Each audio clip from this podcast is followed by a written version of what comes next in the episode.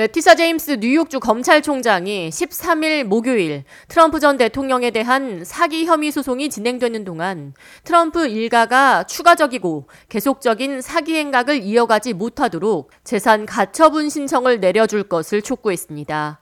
뉴욕주 검찰은 지난달 21일 트럼프와 트럼프 일가 자녀 3명 그리고 트럼프 소유 그룹의 고위급 임원들이 지난 20년에 걸쳐 트럼프 일가가 소유한 부동산의 가치를 실제보다 부풀리거나 저평가해 대출과 세금 납부 등에 있어 광범위하게 부당한 이익을 챙겨왔다며 이는 믿기 어려운 사기 행위라고 주장하며 법원에 2억 5천만 달러의 환수와 트럼프 일가가 향후 5년간 뉴욕주에서 사업을 하지 못하도록 민사소송을 제기한 바 있습니다. 제임스 총장은 13일 뉴욕주 검찰이 소장을 제출하기 며칠 전 트럼프 변호인단은 조용히 제2의 트럼프 회사를 설립해 법인을 등록한 사실이 법원 기록을 통해 발견됐다고 고발했습니다.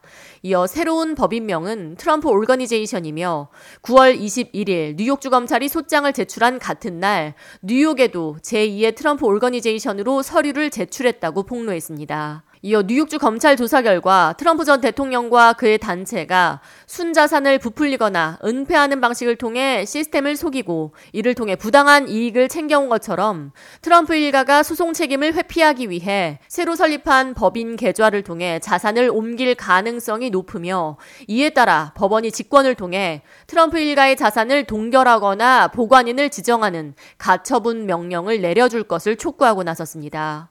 제임스 총장은 지난달 트럼프 일가를 상대로 2억 5천만 달러의 막대한 재산 환수 소송을 제기했지만 트럼프 일가는 이를 전면 부인하며 책임을 회피하기 위해 같은 방식으로 사기 행각을 계속 이어갈 가능성이 높으며 이러한 불법적인 행위를 근절하고자 이 같은 사기 행위 금지 및 가처분 명령을 즉각적으로 요청한다고 설명했습니다. 이어 트럼프 일가 등 피고인들이 사기를 위한 거짓 재무제표를 준비하고 이를 토대로 허위 진술을 할 수 있음을 강조했습니다.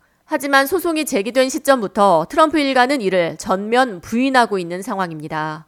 트럼프 변호인단은 소송의 잠재적인 결과를 회피하기 위해 그 어떠한 행동도 취하지 않았다고 거듭 강조하고 있습니다.